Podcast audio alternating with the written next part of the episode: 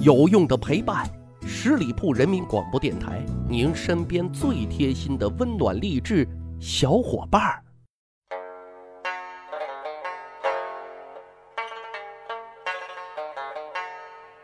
去扒历史，增长见识，密室趣谈，在下大汉。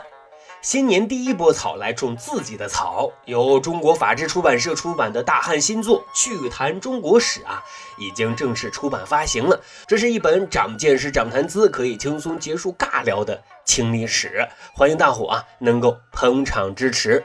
好，开始咱今天的节目啊，奉旨行事，这是封建王朝干任何事啊最王炸的挡箭牌。但是各位。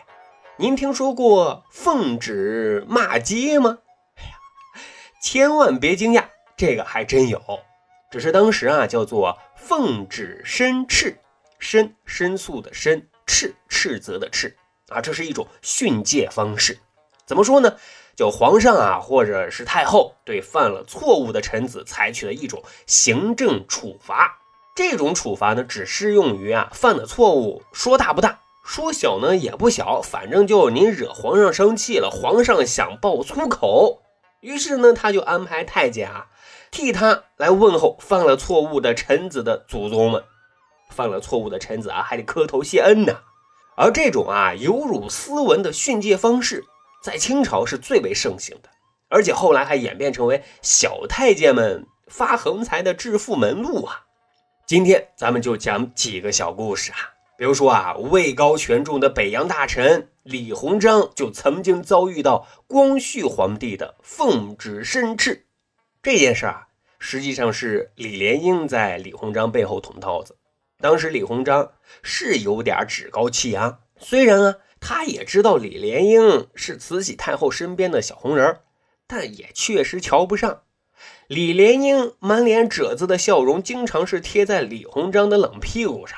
这让李莲英特别不爽。有一次啊，李莲英又凑到李鸿章的跟前说：“啊，老佛爷想把清漪园修缮一番，可是啊，这个修园子的工程款还没有着落呢。老佛爷挺上火，您是朝廷重臣啊，如果能替老佛爷分忧解决，老佛爷一定会非常欣慰的。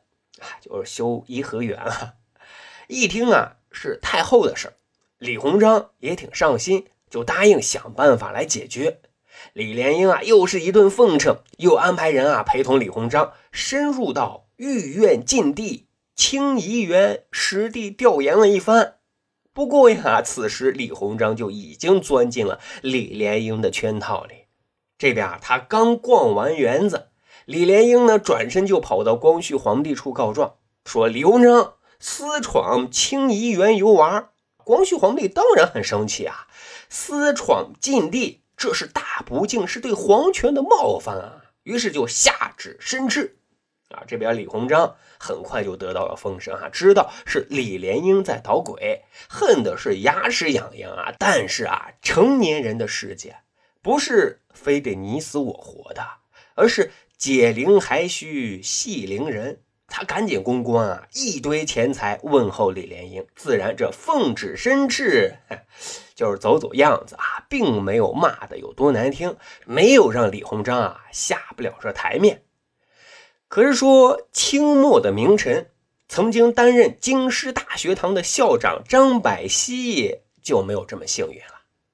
当时啊。他跟另外一位清末著名的政治活动家唐绍仪都在邮传部啊做同事，可这俩人啊谁也不对付谁，互相告黑状，搞得动静还挺大，影响特别的坏。朝廷啊就特别生气，就下令对两个人啊奉旨申斥，进行批评教育。唐少仪啊，脑袋特别活，知道这里的门道啊，就赶紧准备了四百两银子啊，送到了对他要进行批评教育的小太监手里。小太监自然心知肚明啊，虽然是批评，可是很有分寸，态度啊还特别和蔼可亲。哎，这哪像是问候祖宗啊？耿直的张百熙就没有这么好运了，因为他不屑也瞧不上这些小太监。所以呢，也就没有提前打点。结果小太监就认为你张百熙太不懂事儿了，就来了脾气。申斥的时候啊，张百熙跪在地下，小太监是扯开嗓子跳着骂娘啊，骂的小太监大汗淋漓，实在骂不动了，这才结束啊，而且是以混账、王八蛋滚下去来结尾。张百熙那个气呀，可是又无可奈何，还得跪地谢恩。这么看来啊。唐绍仪拿钱消灾，其实也挺值，至少心灵不受摧残。可是这代价确实挺贵，不是一般人能出得起的。翰林院的修编刘挺荣就为打点太监这些钱啊，特别特别犯难。当时啊，光绪皇帝跟慈禧太后相继病逝了，按照惯例呢，治丧期间各部门的官员啊，一律不得上呈奏折。刘廷荣当时脑袋啊，可能不在线。啊，稀里糊涂的就破了这忌讳，上了一封奏折。哎，这下就坏了规矩了啊！朝廷就下令奉旨申斥。之前啊，刘挺荣就耳闻过这小太监的嘴啊，五行缺德啊。为了少受点屈辱啊，他就打算啊，想点办法打点打点小太监。可是刘挺荣啊，所在的单位就是一个清水衙门，硬是东拼西凑。总算拿出来了啊，两百两的银子，赶紧孝敬小太监。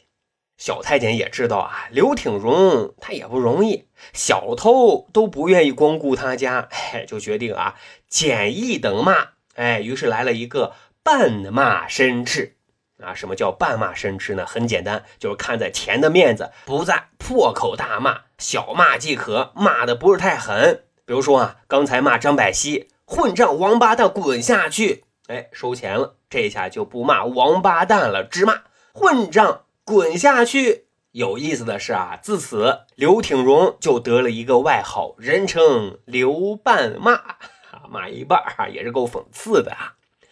还有更讽刺的，清末的将军啊，盛宝率军镇压河南、安徽一带的捻军。啊！可是圣宝将军在双方激战之时，突然神经大条，想要来一场说走就走的旅行，哎，直接跑到开封游玩去了。结果作战肯定哎是失利了，朝廷自然是不会放过他。本来是要兴师问罪、军法处置的，但是呢，因为圣宝啊，人家是镶白旗人，又是皇亲，结果啊，由死罪改为严厉申斥，发配边疆。圣宝这将军啊，飞扬跋扈惯了，认为这些奉旨申斥的小太监根本不敢在自己面前放肆，所以他不会打点这些自己平时都不正眼瞧的这些小太监们。小太监平时也挺受气呀，这回终于逮到机会了。奉旨申斥的时候啊，又是扯开脖子大声辱骂，还专门挑那些最难听的、最恶毒的、最扎心的言语去训斥。圣宝听了这些歹毒的话，简直是七窍生烟，差点过去。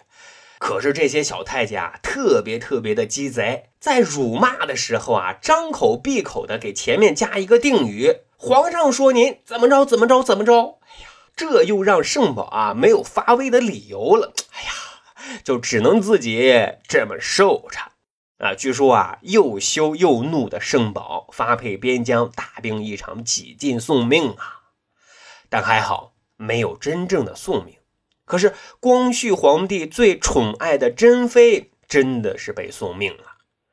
戊戌政变之后，光绪皇帝被幽禁，他最宠爱的也是支持他变法的珍妃被关押在景祺阁北三所的一间房子里。慈禧太后啊就认定，就这个吹枕边风的女人毒害了光绪皇帝，让搞变法，所以对珍妃啊特别特别的残忍。房子呢，只有一扇窗户是可以开的，任何生活的物资都是从这一扇小窗户送进去。一天到两次马桶，两个老太监轮流监视，而且最惨的是什么？根据慈禧太后的要求，每遇到节日、忌日、初一、十五，老太监都要奉旨申斥。珍妃呢，跪在地上，老太监指着珍妃的鼻子。列数他的罪过，这让珍妃啊是痛不欲生啊。最终的结果就是八国联军打进紫禁城，老佛爷要跑路，还让人啊把珍妃塞到井里。可怜的珍妃啊，真是冤死了。各位啊，奉旨申斥被称为继朱元璋的廷杖之刑之后，又一个刷新下限、凌辱臣子的尊严、泯灭人性的损招大招，还给了那些小太监啊疯狂揽财报复的机会。纵观整个整治官吏的模式，可以说啊，皇上整蛊也疯狂，这可真是史上最有辱斯文的训诫大流毒。好，长见识，长谈资，这就是咱今天的。密史趣谈，如果您觉得咱的节目还不错，欢迎大家使用专辑的评分功能为密室趣谈啊打打分咱还有一个趣吧历史的小分队，如果您对历史边角料感兴趣，欢迎大家关注十里铺人民广播电台的公众微信账号，然后回复数字一就可以添加大汉的个人微信。经过简单审核，大汉就会邀请您进入这个小分队当中啊，咱就可以谈天谈地聊历史段子。本期节目就这样，感谢您的收听，咱下期再会。